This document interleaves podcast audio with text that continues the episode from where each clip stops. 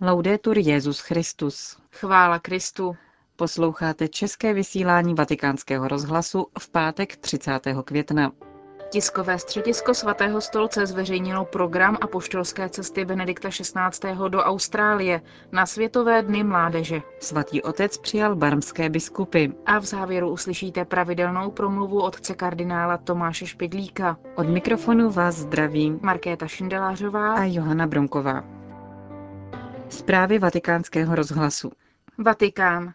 Uznání církvy v Barmě za solidaritu, kterou projevila obětem cyklónu, vyjádřil papež při setkání s tamními biskupy. Přijal je dnes v rámci jejich kanonické návštěvy ad limina apostolorum. Vím, jak je barmský národ v těchto obtížných dnech vděčný církvi. Oceňuje její úsilí zabezpečit útulek, potraviny, vodu a léky těm, kdo jsou v těžké situaci.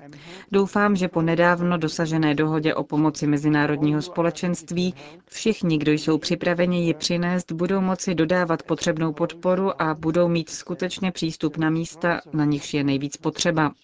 Kež Bůh otevře srdce všech, aby se společně zasadili o hladký průběh a koordinaci probíhajících akcí, aby se trpícím dostalo úlevy a aby byla brzy obnovena infrastruktura. Benedikt XVI. si dále všímal nárůstu povolání do ženských řeholních společenství, k němuž v barvně v poslední době dochází. Tamní konference řeholních představených organizuje společné formační kurzy, které usnadňují spolupráci mezi různými komunitami a zároveň respektují charisma každé z nich. Znamením naděje je také vysoký počet kněžských povolání. Papež mluvil také o roli lajků v poslání církve a o nadšení, s jakým se v této jihoazijské zemi pouštějí do nových iniciativ v oblasti katecheze a spirituality. Vedle toho povzbudil biskupy, aby nadále usilovali o dobré vztahy s buddhisty, k nimž patří většina obyvatel Barmy. Vatikán. Tiskové středisko svatého stolce zveřejnilo program apoštolské cesty Benedikta XVI. do Austrálie, kterou navštíví u příležitosti 23. světového dne mládeže. Z Vatikánu svatý otec odletí 12. července. V neděli odpoledne přiletí na vojenskou leteckou záklandu v Richmondu. Do čtvrtka 17. července bude mít jeho návštěva soukromý charakter. Ve čtvrtek 17. července v 9 hodin místního času proběhne v Sydney v sídle vlády oficiální uvítací ceremoniál. O hodinu později navštíví svatý otec generálního guvernéra a setká se s australským premiérem. Odpoledne jej v přístavu Rose Bay přivítají tradiční zpěvy a tance aboriginů. Lodí Sydney 2008 se pak vydá do přístavu Barangu East Darling, kde jej budou očekávat mladí účastníci setkání. V pátek 18. července dopoledne ho čekají setkání se zástupci veřejného života s představiteli jiných náboženství a ekumenické setkání. Poté po obědvá s mladými. V 15 hodin zahájí před katedrálou Pany Marie křížovou cestu. V sobotu 19.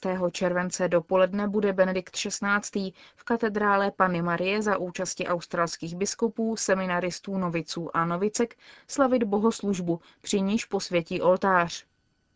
V 19 hodin začne za účasti svatého otce na dostihovém stadionu Rendvik noční bdění mladých. Tam též bude v neděli 20. července dopoledne Benedikt XVI. sloužit mši svatou. Před polední modlitbou Anděl Páně tu také pronese svou pravidelnou promluvu. Večer se setká s organizátory tohoto setkání. V pondělí 21. července papež pozdraví dobrovolníky, kteří v Sydney pomáhali.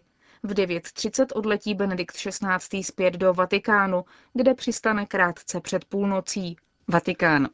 Vděčnost za angažovanost v ekumenickém a mezináboženském dialogu vyjádřil Benedikt XVI. v listu moskevskému patriarchovi Alexeji II. Ve Vatikánu byl dnes zveřejněn obsah listu, který v Moskvě předal kardinál Walter Kasper. Svatý otec podotýká, že pozvání předsedy Papežské rady pro jednotu křesťanů do Ruska je znamením bratrství a přátelství mezi oběma církvemi.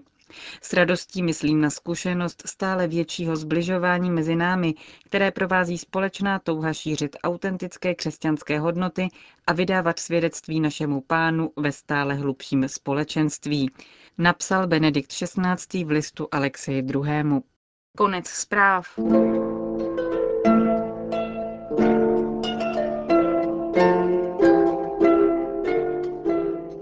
Odpovědnost za svět. Páteční promluva otce kardinála Tomáše Špidlíka.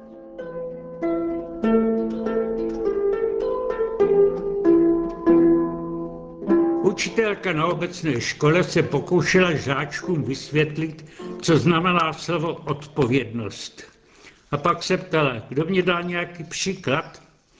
Petřík chtěl být duchaplným a přihlásil se. Prosím, když se utrhne jeden knoflík u kalhot, ten druhý má dvojnásobnou odpovědnost. Celá třída se řehonila, ale učitelka si v duchu se vážně zamyslela. Šťastné děti, že větší odpovědnost ještě nemají. Na nás se ta tíha valí den ze dne větší a na dovršení všeho i v kostele jsem slyšela kázání, že musíme cítit odpovědnost za celý svět. Odpovídá to skutečně tradičnímu učení církve, vracejí se k tomu často. Bůh stvořil svět, vytvořil celou skutečnost svým slovem. Ale ke světu patří i poslední boží dílo, nejdokonalejší ze všech. To je člověk stvořený k obrazu a podobenství božím. Protože má boží vlastnosti, především život a aktivitu, nemůže pasivně přihlížet ke stvořenému světu. Jak se to má projevit? Primitivní člověk se světa bál, zvláště neproskoumaných oblastí, hustých lesů, vod, močálů, hor. Ta bázeň ho vedla k jakémusi náboženskému postoji, k touze být zadobře s tajemnými bytostmi, které tam bydlejí. Tento strach ze světa jsme postupně ztráceli s pokrokem techniky. Začínáme věřit, že si můžeme se světem dělat, co chceme. Vody tekou, kde chceme my. Lesy, kterých se primitivové báli, dnes rostou jenom tam, kde se o ně staráme. I živočichové se množí naší pomocí. Lev, starodávný král přírody, je zákonem chráněn jako muzejní exemplář. Ale co ten smog nad městem a ty otrávené potoky? Je to ještě příroda? A najednou se nás zmocňuje jiný strach. Není to bázeň z přírody, ale je to bázeň o přírodu. Co se z ní v blízké době stane? Bude to ještě vzduch dychatelný, města obyvatelná, pole zoratelná, člověk je pán přírody. To říkají dnešní ateisté a tak hovořili vždy i křesťanští autoři, kteří bojovali proti pověrčivému kultu přírodních živlů.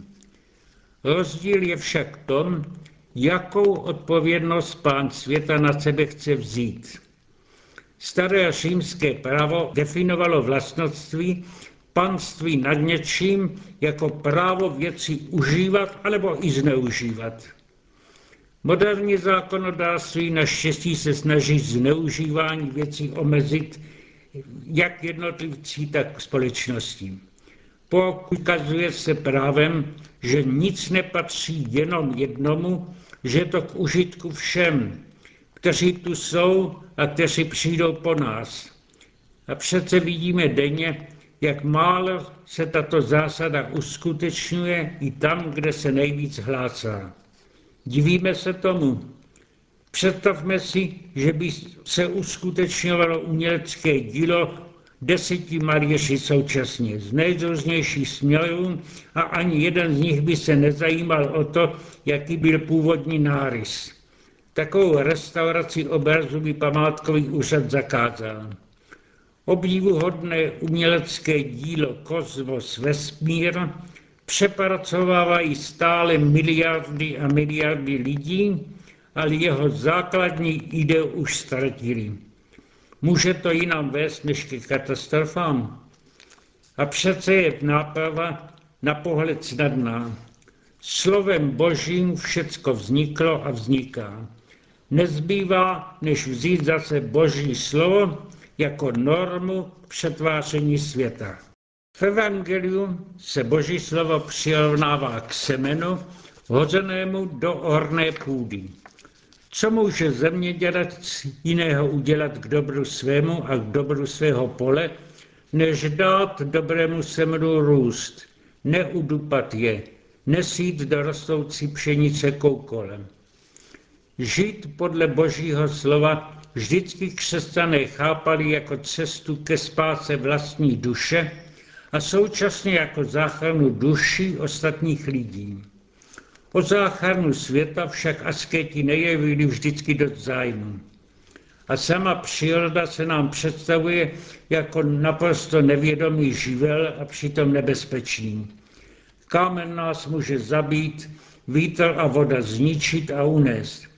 Kdyby nás však příroda tisíckrát zabila a ukázala nám svou převahu, přece jsme větší než ona.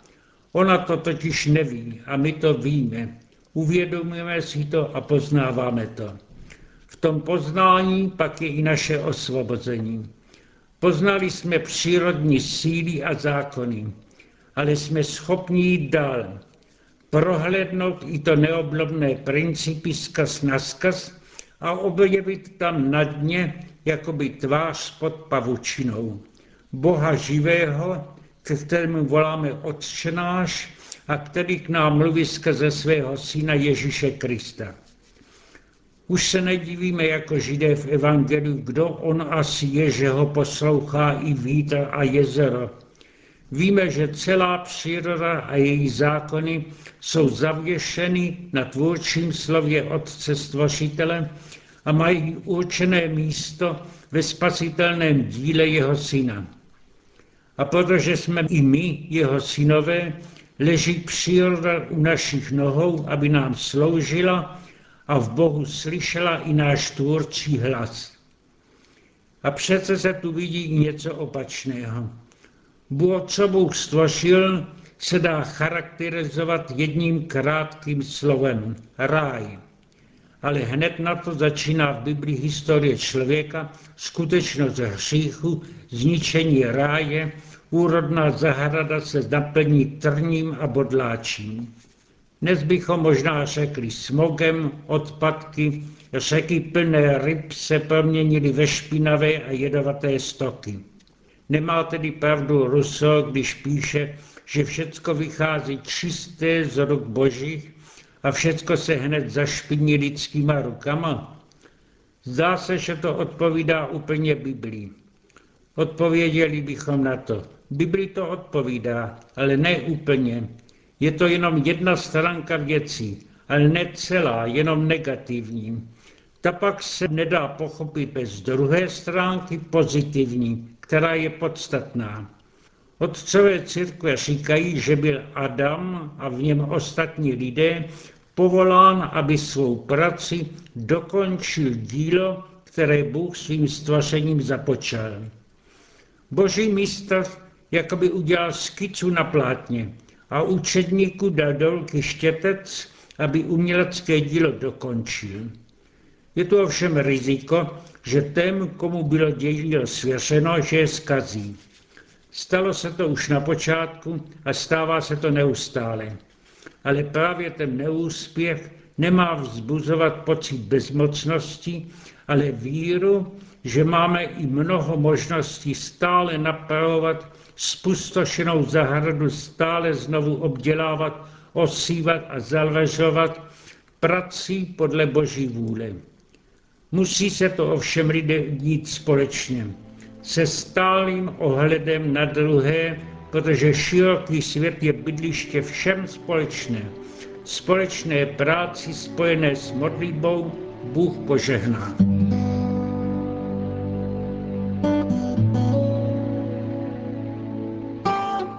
Slyšeli jste promluvu otce kardinála Tomáše Špidlíka.